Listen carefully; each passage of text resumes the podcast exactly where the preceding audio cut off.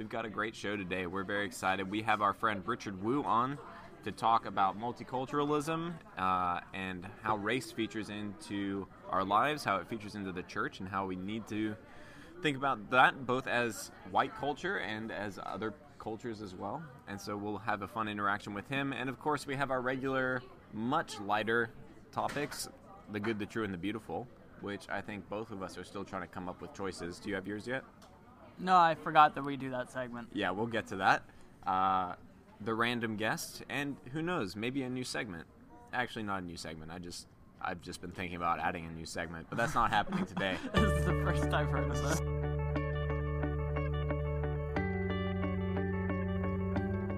From the Regent College Atrium in Vancouver, BC, this is hashtag Atrium.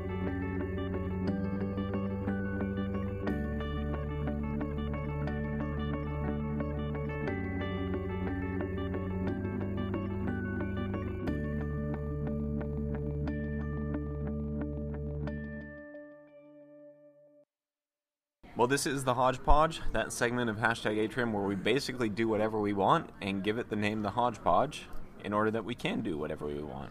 Uh, but today, it's anarchy over here. it's never anarchy when I'm involved, but James is just giving it his little touch of derailing influence. The apes have taken over the world. well, not quite, because today we have with us our good friend and hashtag Atrium listener, what's more, Richard Wu. Yes. Richard is a current student at Regent. Uh, before Regent, he was involved in youth and worship ministry in Hong Kong, and so we're having him on. Uh, and he'll explain a little bit more of his background. But we're having him on because we wanted to have a conversation about race uh, and culture and how, particularly as Christians and as the church in North America, is what we'll be primarily talking about, I think, today. Um, we need to process those questions and what, what, in fact, the questions are that we need to be thinking through. Mm. Richard, welcome to Hashtag Atrium. Thank you. It is a pleasure. I'd love for us to get started here by you just sharing. Obviously, we've asked you on for a reason because you've thought about some of these questions before, but mm. also just your experience has interacted with mm. a number of different cultures. Could you just share maybe a short synopsis of where you've been, uh, the things that have influenced you, and thinking through some of the mm. questions that we're going to be talking about later? I think that would be helpful. Sure. Thanks, Matt. Mm-hmm. That's a uh, quite a list of questions you have for me. I'm not gonna lie; it's a little bit intimidating. I grew up in Hong Kong. Uh, oh, I should say I was born in New York. I lived there for two years, and then I moved to Hong Kong when I was yeah when I was two years old. Grew up in Hong Kong. Um, my mom is Chinese Filipino, so ch- of Chinese descent, but grew up in the Philippines. My dad is from Hong Kong, grew up in Hong Kong. And when I was 18, I moved to the US. Uh, I lived in Chicago, uh, in a suburb of Chicago, in a school called Wheaton for four years. And it was during that time, I think, that I first that I first got to hang out with, say, Asian Americans, African Americans, Latino Americans, and I must say that I learned a lot during that time, and that time shaped um, shaped my understanding of culture very, very deeply. I think in Hong Kong, I had grown up, and it was very, very much a. I was in international English-speaking schools, and everyone kind of got along, and uh, we sort of thought ourselves as pretty much a mini UN or a mini world that was just functioning culturally together. And when I got to the US, I didn't understand at all why things weren't that way. Um, and I just assumed, wow, the US is so behind on this. But over time, I really got to, to spending time in, um, with some of my Asian American friends and African American friends. I discovered that the world was completely different and that my understanding of culture was quite limited based on what I had grown up in Hong Kong. Uh, I feel like I know just enough to make a fool of myself and a little more than some other people. So I feel a little precarious talking about this. Yeah, we should say that we're having you on not necessarily as an expert on all these questions, but just as someone who we know has thought about these and we thought would be interesting to have on and have a conversation sure. uh, with you about it. to ease us into the conversation, Yeah. we talked. We've talked a little bit in the past about, uh, and this might be relevant also to what you were sharing about your experience in Hong Kong. Yeah. Some of the differences between the American situation and the Canadian situation when it Yeah. comes to how we think, and even what kinds of questions we're asking. Yeah. Uh, when I'd love for you to share, sort of, out of your experience, the insights that you have about how those different cultures actually approach this idea of culture. Yeah. Okay. So I've only been here for two and a half years now. I came here partly because I knew that the cultural dynamics here would mirror Hong Kong's quite a bit, and I have a I plan to go back to Hong Kong after my studies.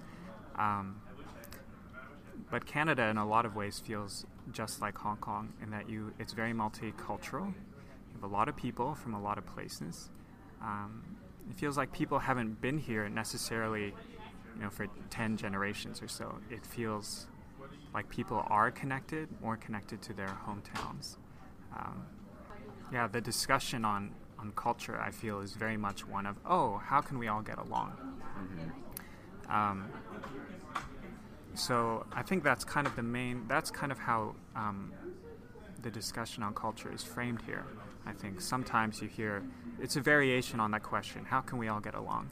And sometimes you get complaints like, "Oh, I can't believe we can't all get along," um, and I think that's the main question here. If you go down to the U.S., then you do have that same question: Why can't we all get along? Um, but I feel like the discussion on culture and race is more than just a lateral discussion. I'm moving my hands in lateral directions right now, so you can't see. Sorry, in Canada, it's more of a lateral discussion where different cultures are presumed to be entirely equal and on an equal playing field, talking to each other and trying to get along. And in the U.S., it seems to me that there's more of a very open admission that there are vertical dimensions to cultural relationships too. And by vertical, I'm referring to power dynamics. And, and I feel like in Canada, it's hard to have that discussion about culture, harder to have that discussion about culture, uh, easier to have a lateral discussion. And in the US, there's a precedent for talking about the vertical axis, axis of uh, cultural relationships, relationships between people of different cultures. Just to be clear, you wouldn't say that the vertical or the power dynamics are absent, no, in I- Canada. no, I wouldn't say that they're absent. but no. that they're just maybe more absent from the discussion. Yeah, more absent from the discussion. I would say that uh, living in the U.S. was not easy because because the presence of race felt so much more heavy and so much. It just felt much more present in every interaction that I was engaged in. And in Hong Kong, I couldn't feel that presence as much, and that's partly because I'm Chinese and part of basically a uh, the major and most dominant group. But in the US, I could feel that presence very heavily. And in Canada, I feel like those dynamics are, are present, but they don't feel as heavy to me. Again, speaking as a Chinese male who is not exactly at the bottom of the rung in terms of cultural power. Sure. Um, and there are some people I know who would feel that much more intensely, uh, depending on their background. I do want to move us on with that kind of in the background. I'm interested in how we understand the presence of different races in the church. And when I say in the church, I don't mean uh, sort of how we understand the church universal. I think we can come to a pretty quick theological understanding that it incorporates all different nations, all different races. Uh, but that can become quite that can become a tool, in fact, to marginalize people when it comes to our local congregations. Um, so, from my own experience in North America, I found uh, my church now has an increasingly uh, Chinese population, but particularly my experience in the United States has been predominantly white uh, churches uh, for the most part. Uh, so, I'd just be curious on your thoughts. Do you see that as problematic, or is that just kind of the way things are? What do you think, Richard? So it's not ideal. Um, but I think one thing that does happen is people will say, and again, speaking as a Chinese person, Chinese people say this, and I hear white folks say this a lot too. Oh, this isn't ideal. Why can't we all worship together? We should be together under the same roof. And Chinese people, for white people, I think it will often come out as, "Oh, too bad, we're all separate. We should be together." For Chinese people, who have who are maybe coming out of a Chinese church um, in Vancouver or in North America, they will say, "Oh, why have we segregated ourselves from other churches? Why do we even have a Chinese church? Why is the name Chinese in Mhm. our um, in our name? Because as the church, we should be a multicultural body. So why don't we meld back into you know the larger church as a whole? And that's kind of the level of discussion that I think that you have around this question. Oh, too bad it's happening. We should meld back into the whole on both sides of the spectrum. So when I was in the U.S., I was in a church that was um, it was a mixed church. It was Mm. maybe 60% black and maybe maybe 65% black, 35% white. It was in downtown Chicago, and uh, I was um, how do I say this? A little bit out of place. they would have these things called fudge Sundays, where you had I think ch- fudge Sundays, is what they called it, where you would discuss race and you'd have basically the black folk leave to one side and the white folk leave to another side and they would discuss something they'd come back together after discussing these things and, and chat they were serious about what they were doing and this is in like downtown racially divided chicago and so i mentioned my church in chicago because what happened was you had white people um, coming under the leadership of a minority group um, of black people and i think that's how the church came together Hmm. um, and you had equal leadership as well, but there was no question that there was sort of an equal submission going on.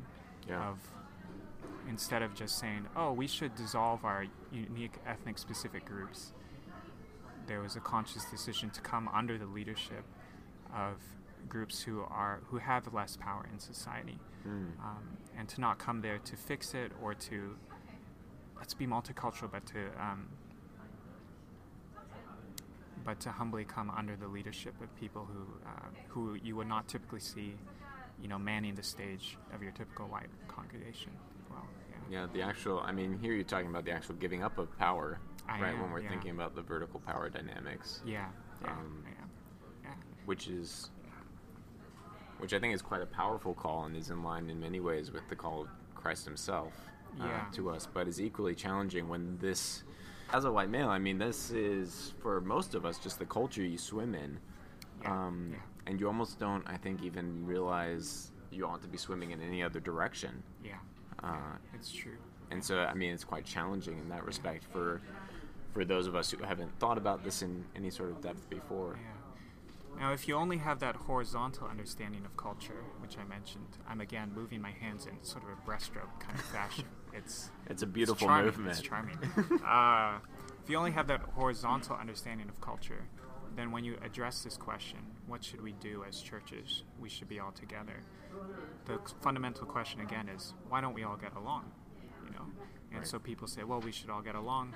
Let's um, have one night of worship together with all the churches in Vancouver or something. And oh, look at this wonderful mosaic. Um, and what you have there is people gathering together um, without an awareness of some of the vertical dynamics of culture. And if you ha- if you were aware of those vertical dynamics of power relationships between cultures, then your idea of unity might not just look like a beautiful aesthetic uh, Mm. mosaic. It wouldn't be just an aesthetic beauty, but it would be one um, which, for lack of a better word, took more seriously the concept of shalom, Mm. of of peace and harmony, but not just peace and harmony, but also justice as well, Right. of, a, of an equalizing and of a sharing um, of power for the wholeness and for the flourishing of every single group, uh, Yeah. rather than a, dissol- a dissolving of one into the other, so that you have a beautiful aesthetic mosaic. Yeah. I mean, what you're talking about is very different than a white megachurch or predominantly white megachurch looking at their their pastoral staff and saying we need to bring on an African American or we need to bring on an Asian American in order to have a diverse Yeah. staff, right? Yeah. You're actually talking about uh, sort of at its very foundational point Yeah. recognizing these issues and actually submitting as the dominant culture in some Yeah. ways uh, to other significant groups. Yeah. Also, I think the challenge you're giving is a little, a little stronger than simply being hospitable. Yeah. Uh, as we've been talking through this conversation, it's not quite the right word. Um, of course, with that, then we recognize the many challenges, and even particularly in the U.S. setting, uh, as a U.S. as an American myself, I can talk to that more than I can talk to the Canadian situation. But just as geographically we become more and more segregated, Yeah. uh, and I don't think that's necessarily even an, an inappropriate word uh, to use for what's happening in the U.S. Yeah. Um, just the realities of a local church yeah. uh, become racially defined uh, almost inevitably based on your neighborhood, and there's just systemic issues uh, that then, uh, as the church, if we are going to fight against those, is going to take a renewed and a greater level of intentionality than merely saying I'm going to go to this church down the street here versus this church down the street. It may actually be decisions to go Yeah. to drive X number of miles. Yeah. Uh, to make decisions like that, which of Yeah. course brings its own challenges. Yeah. If I had a challenge, I think to Canadian churches, it would be to try. It would be to ask if they have a category for um, for Canadians of who are not white um, and who have grown up in Canada and for whom this is their land. I feel like, especially in the Christian community, people have space for me and they as a, as someone who is genuinely who is genuinely foreign and there's hospitality shown to me. But i guess i i would want to ask if for if there can be a category for my brothers and sisters who say who maybe look like me but who are actually from canada who grew up here for whom this is their land. Um, I would hope that for them, that their voices could be heard more prominently. Um, that maybe I would see more of them as pastors in predominantly white churches, um, or that there would be that Canadians would be able to think more about what contributions they have to Canadian society, um, rather that extend past beyond the language of hospitality and that go into the language of um, not even empowerment because that implies some things as well, but just the language of equality. We'll end on that note, on the note of challenge from Richard. And thank you very much, Richard, for sitting down with us and having this conversation. Um, I trust for our listeners it was as edifying as it was for myself, and uh, both encouraging uh, and a, a poignant reminder of the work and the discussions that still need to happen. As, of course, those kinds of conversations open up a box of other questions as well. But for now, we'll leave it there, and thank you very much for joining us today on hashtag Atrium. Mm, thank you so much. Cheers.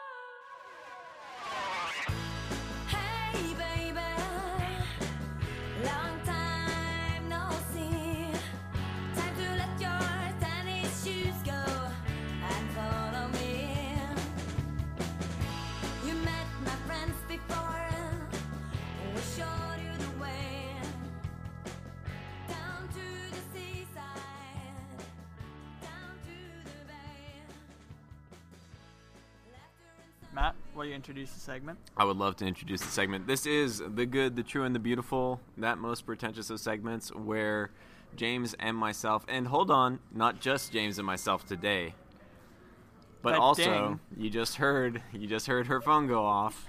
They might not have. Maybe not, but also we have Richard Wu sitting in with us for this segment. Her phone go off. Right, sorry, What? that's confusing. sorry, I was actually talking about Abigail Harmon's phone when I mentioned that. She's here with us, and we also have Caroline Crawford, award-winning writer. She's and already hashtag Atrium shopping. special correspondent. She's already on Facebook on her computer. It took about two seconds. Of She's us already on. JJ Bean. So we're gonna go around and actually do kind of a, a basically quick fire version today. J. Crew. JJB. All right. On that note, James, go ahead. Lead off. Caroline is shopping for her nice homey family flannel or whatever they sell on JJ Bean. So last time, well, this is this is where it gets weird though, because we're recording a Christmas special next week, Yes. but it will have already aired by the time this episode is released. that's a special one-off. yeah. So we don't we're not transitioning from the Christmas Good True Beautiful. We're transitioning from the November. So my last choice was Fog. October Fog. October fog. And the transition from that is this. So we're going from the fog to London Fog. Nice. Which, which is a drink. Is that it? Is no, it a direct it's link? not. It's Oh. not. It's not the London I Fog. was no, really we've got excited steps that we here. had a direct We've got steps again. So Carry the London on. Fog is something. Uh, Matt, have you had a London Fog before? Mm, no. Do you know the ingredients in a London Fog? Uh, there's some tea in there. There's some milk Carol- in there. Caroline. Caroline knows. It's a tea latte, basically.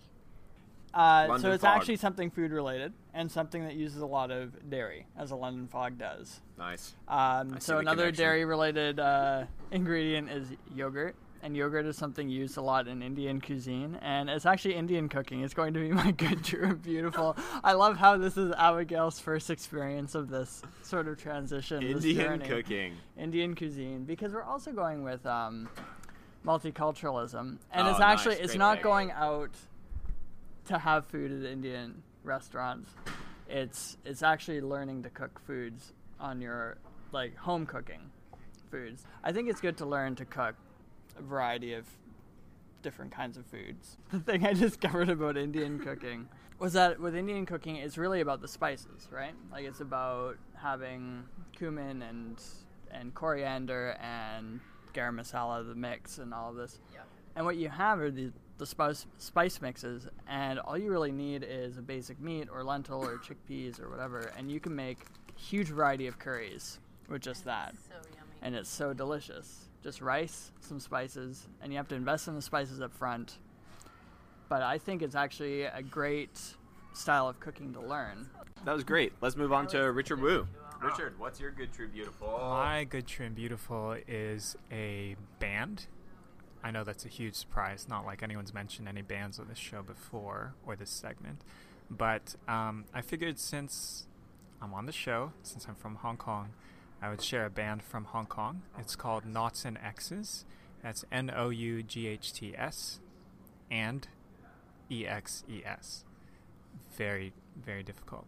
Um, they're an independent band from Hong Kong. They, I know the band leader has come out of uh, a good church in Hong Kong that's extremely creative, and they've been producing really good music in Hong Kong that has been, um, I would dare say, they're one of the more prominent independent bands in Hong Kong.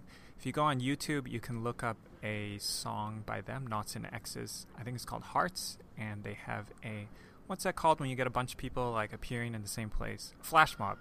They have a flash mob um, from one of Hong Kong's busiest spots, and I highly recommend uh, their album, which is also called Noughts and Exes. I like them because they deal with big questions, especially questions of doubt and faith, um, and that's not something you often get in Hong Kong Christian circles necessarily, and they're good at that. They articulate that really well, really beautifully. Do you want to tackle the challenge of describing what kind of music they play? It's independent. um, I will say it's something that you might find played here on the radio as well. There's glockenspiels and stuff. Yeah, it's good. Hi, I'm Abigail Harmon.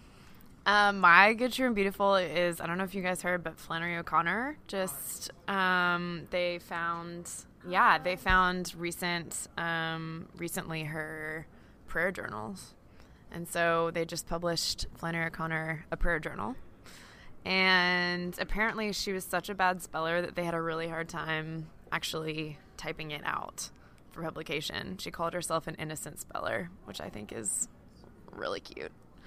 And it's really cool that she also wasn't very good at spelling things and yet wrote incredible stories. So there's hope there. But also, it's good and true and beautiful. I have read the first page, but the cover is gorgeous. So that's one of many parts of beauty, I'm sure, that's in there. So, Flannery O'Connor Prayer Journal, I think, is good and true and beautiful. And I would recommend it. Uh, my name is Caroline Crawford. Award-winning author. I went to the SPCA thrift shop and I found a vintage leotard, which I was convinced at the time if I wore it had a a skirt on it, and I was convinced that I could put pants over the bottom and wear it as a peplum top. What kind of top? A peplum top. P E P L U M. What is that? Peplum. Need some help. It's almost like a tiny skirt on, uh, sort of on the bottom part of a top that flares out. It hits right at the waist. It hits right at the It goes waist. a little bit. Yeah. Fans out a little bit. Right. It's very feminine and flattering. Very yes. So this isn't actually. This leotard didn't turn out to be a peplum top, though. So your good, true, and beautiful is something that turned out not to be. I think I could wear it very convincingly as a peplum top, especially since people don't know what it is. So the leotard is good, true, and beautiful.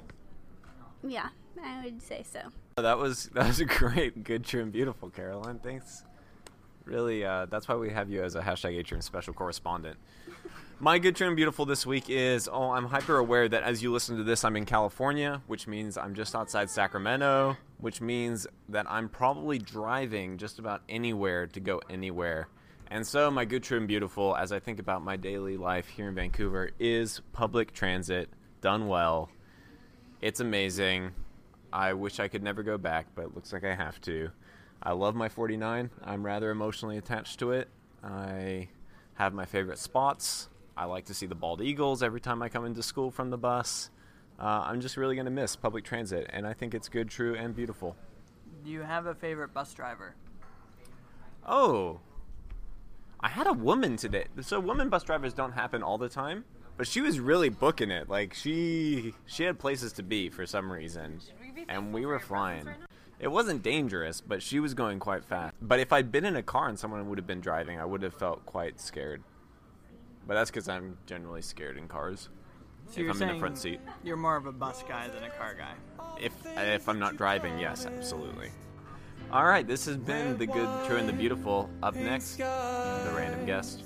the look in your eyes. If this is love, I don't want it. If this is love, I don't need it. If this is love, I don't understand it. If this is love, you can have it. Gold rings, birds sing songs from days. This is the random guest. We are so excited because some of you have been clamoring and muttering and murmuring about a certain lost episode that exists on hashtag Atrium or doesn't exist, maybe I better say. And that, of course, featured Caroline Crawford, award winning author, and her story, which we actually did run in episode two, uh, back when we didn't have seasons. two. The real episode two. It was season one, episode two. Yeah. Well, yeah, but we didn't say that. But the sad fact was that we'd had a random guest on that lost episode who had never made an appearance on hashtag Atrium, and that man is, of course, the one, the only, Josh Cunningham. Josh, welcome back, and welcome, really, for the first time, for reals, to hashtag Atrium. Oh wow, such a pleasure. Thank you. So what's changed since the last time you were here? We're on the different side of the same table, so that's kind of changed. And Oh, we were facing the other direction? yeah, we were facing this wall, and Mr. Matt Timms has gotten an amazing makeover. That's true. We've talked about that recently, in fact. Josh, last time I had you tell us, last time, I'm going to keep referring to last time, even though no one else has heard last time. I had you tell us some of the many jobs you've done. Would you list those once more for us? Oh gosh, should I include recent jobs as well? Oh, I would love that. Okay. I would love nothing more. So I was a measurer for a bridal store, like for tuxedos for men to get their suits tailored. Oh, nice. I sold wedding dresses, prom dresses. I was a carpenter, a painter, a sheetrocker, a chef, photographer, gardener slash landscaping. Let's put the fancy s- spin on it. Uh, recently, an audiovisual technician, an extra in a movie, and a sound sound man for a movie. Let's get to this week's question, or this episode's question, which is this. We've been talking about uh, race and culture today earlier. Welcome, welcome to this podcast. Welcome to this discussion. Light- very no, but we're, we're going to take a very Yeah. different approach because one of the things that comes up in those discussions, obviously, is color. And so my question is, if you could see the world in various shades of only one color, what color would it be, and why? Oh my gosh, this is quite a interesting question. They're interesting every week, I promise. For the color of the world, uh, you can't have absence of colors. You can't choose white. You can't have all colors. You can't choose black. Yeah. So I would probably choose my favorite color of all time, green. Green. All shades of green. And since we're in the lovely Pacific Northwest, it's kind of like that no matter Yeah. what. No, that's nice. I mean, it does fit. You're gonna get a nice natural landscape still, Yes. in many ways. Uh, would Would you pick a particular shade to be the predominant color, like your default? Predominant color would have to be the color that was on the 1967 Shelby Mustang from the movie Bullitt, the English racing green, The English racing green. otherwise known as hunter green now. Hunter green. Very nice. This man knows his colors. He knows his colors. I'm we very knew that. good at Trivia Pursuit. We actually didn't know that before he came on, but now we know that. We do. James, what color would the world be for you? Well, Matt, I think the color or the general shading would be that sort of sepia yellow, because you know, you know, sepia tone like in uh, Yeah, so filters. old-timey Yeah, fil- that old timey sort of thing. That way, I thought it was pronounced sepia. Sepia. I've always heard uh, potato potato. Can we discuss this? Yeah. Can we can we not uh, impose American pronunciations while you're in Canada? Wow. Sensi- sensitive. Yeah. He's so sensitive. Um, so that sort of yellow nostalgia, because that way everything would just look like the good old days, whatever those were. So you're just gonna go with yellow? How is that worse than green? Well, I just think yellow is like kind of more boring, less vivid. I don't want to be critical of your color choice here, James. No, go ahead, say yours. Everything would look. Uh, I mean, I can understand it would have a certain nostalgic value. That's what you're going for, eh? All right, I'll go on with my choice. My choice would be blue, Why blue? because blue is my favorite color, and has been for a long time. And I particularly like light shades of blue. And since there's lots of light in the world, I would get lots of that light blue. Like how light? Like egg, blue jay, eggshell blue. Those lighter, happier tones, or So I didn't know when I asked this question that I was going to have a color expert on the show I'm to an dialogue expert with. at everything. Eggshell blue sounds nice, hmm. but I don't have to look up what that is.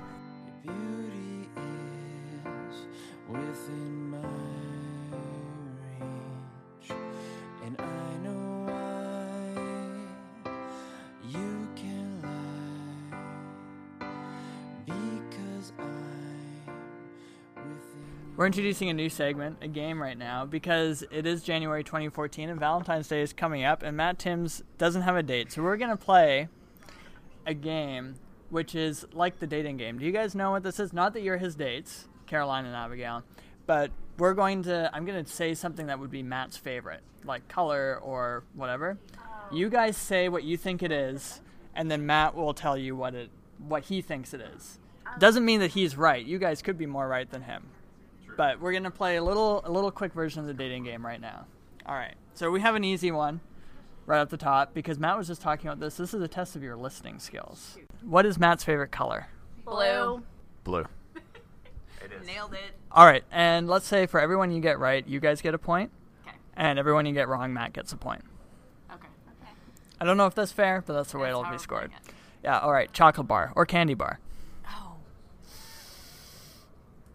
He doesn't even know. He he he does like sweets a lot. You do like sweets. a Uh, lot. well, he likes Ritter Sport, I don't know if he likes Ritter Sport or if he just buys them for us because but he we definitely like Ritter opens Sport. them correctly. Can we just go? Can we just go with Ritter Sport chocolate bars? I think I don't know anything other than that. Okay. Probably peanut M and M's. I could eat those all day. Wow. Okay. I've never seen you eat those ever. It's a close. It's a close game, guys. Fine. One zero. One one. One one. It's a close game, guys. Well, yeah, one one. All right. There's got to be more questions than this. Yeah, yeah. Uh, so animal. Oh, Favorite easy. animal? Otter. Duh. Hmm. Well. Or dolphin. Fine. oh, dolphin otter. wouldn't make the list. Okay, otter, is on the list of the. eh, Otter makes the top three. Yeah. Okay. As, along with lion and Arctic fox. All right. So We get a point, point. point for you guys. Two one. Okay. color of eyes on a woman? Oh my gosh. I don't know the answer to this question. Oh, see, he doesn't even know. I don't Wow, have. you shouldn't have given that away. I don't know. Is oh, a shit, valid I could answer. have won. Ah, Yeah. dang it. No, you could have tied it up. You're losing right now. Oh, okay, next question. All right. So that's um, yeah. We'll just go to the next question then. That's a void. this is this is a, a makeup question then. Um, Literally about makeup. yes. Just wondering. What is Does he wear any? Yeah, what- No. um, what is Matt's favorite thing to do on a rainy night? Watch an old movie. Or just a movie. It's Or not always or a good TV show. Watch something. Yeah, generally in that in those categories. A good TV show or an old movie. Yeah. Yeah, they're probably right. That's what I do Uh, on a rainy night. Three one. Okay. They're pulling ahead. Unless this comes storming back somehow. What is Matt's favorite romantic song? My my first instinct was something like Nat King Cole Oh.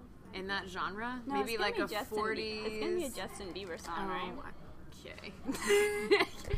I was gonna say something more like 40s, like like Nat King Oh, Cole, I- Ella Fitzgerald, know. somewhere in there. So what's your final answer? Um, I'm gonna go with I'm gonna go with Love by Nat King Cole because I don't know what it I is. think Justin Bieber. The Baby, the baby maybe one. Baby, Baby by Justin Bieber. One of the two for sure. Um, Nat King Cole's a pretty. That's a pretty solid guess. Thank you. But, but, I mean, based on the season in which we're recording this, I could never go past Mariah Carey's "All I Want for Christmas Is You." Your favorite Such a great song, song. is seasonally. Yeah, that's not. I listen. Centered? I could listen to Christmas music all year round. Oh my Obviously, you don't know that about me. Boom. Fine. Point for me. Too All right. If Matt is going on a first date, what kind of restaurant does he take the woman out? One he can't find. I'm gonna go ahead and say that he's gonna figure out somehow her favorite food, and then do a lot of research and planning around finding a really great restaurant that is also one of her favorite foods, and make sure that it's a really nice restaurant that she would really like, and might even be surprised that he knows that it's her favorite. McDonald's. It's oh a, my god! It's a litmus test. I'm just kidding. Um, I feel like it's hard to go wrong with French or Italian. I was gonna say Uh, French. so I would probably go Italian though. But now, Abigail didn't go with just an answer. She went with a pretty in-depth A like, analysis of you. Yeah. Do you think that that's actually a true method, or would you just go straight Italian? For a first date, I don't know that I'd do that much work.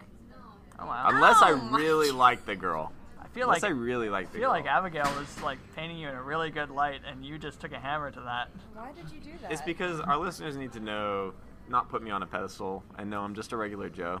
And I make the same mistakes that everyone else does. I put my pants on just like everyone else, one leg at a time. Last question, tiebreaker is 3 3. This is a nail biting finale of this game.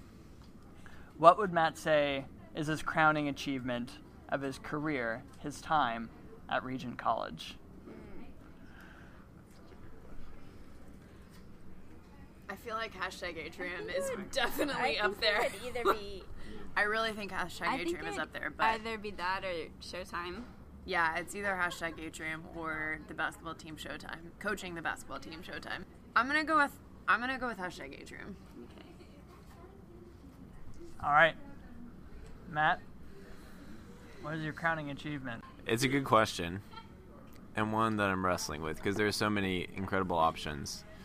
Oh, there's the talent show.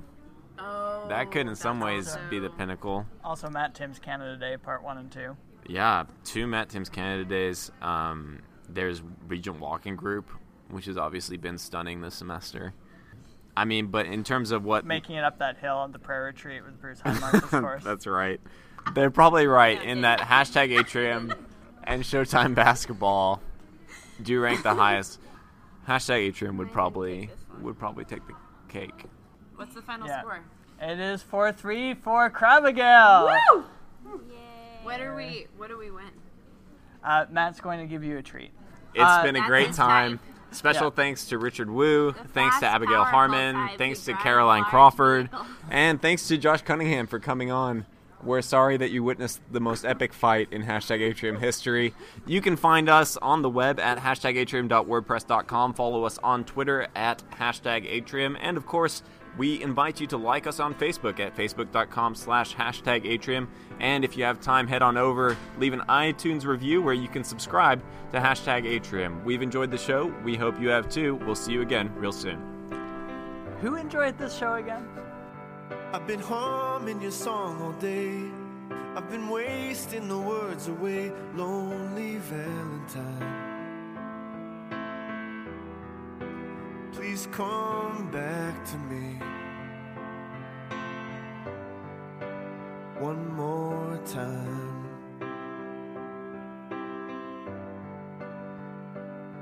I've been wandering in every room, but I can't find a trace of you, lonely Valentine. Some of the music provided tonight from Mevio's Music Alley. Check it out at music.mevio.com.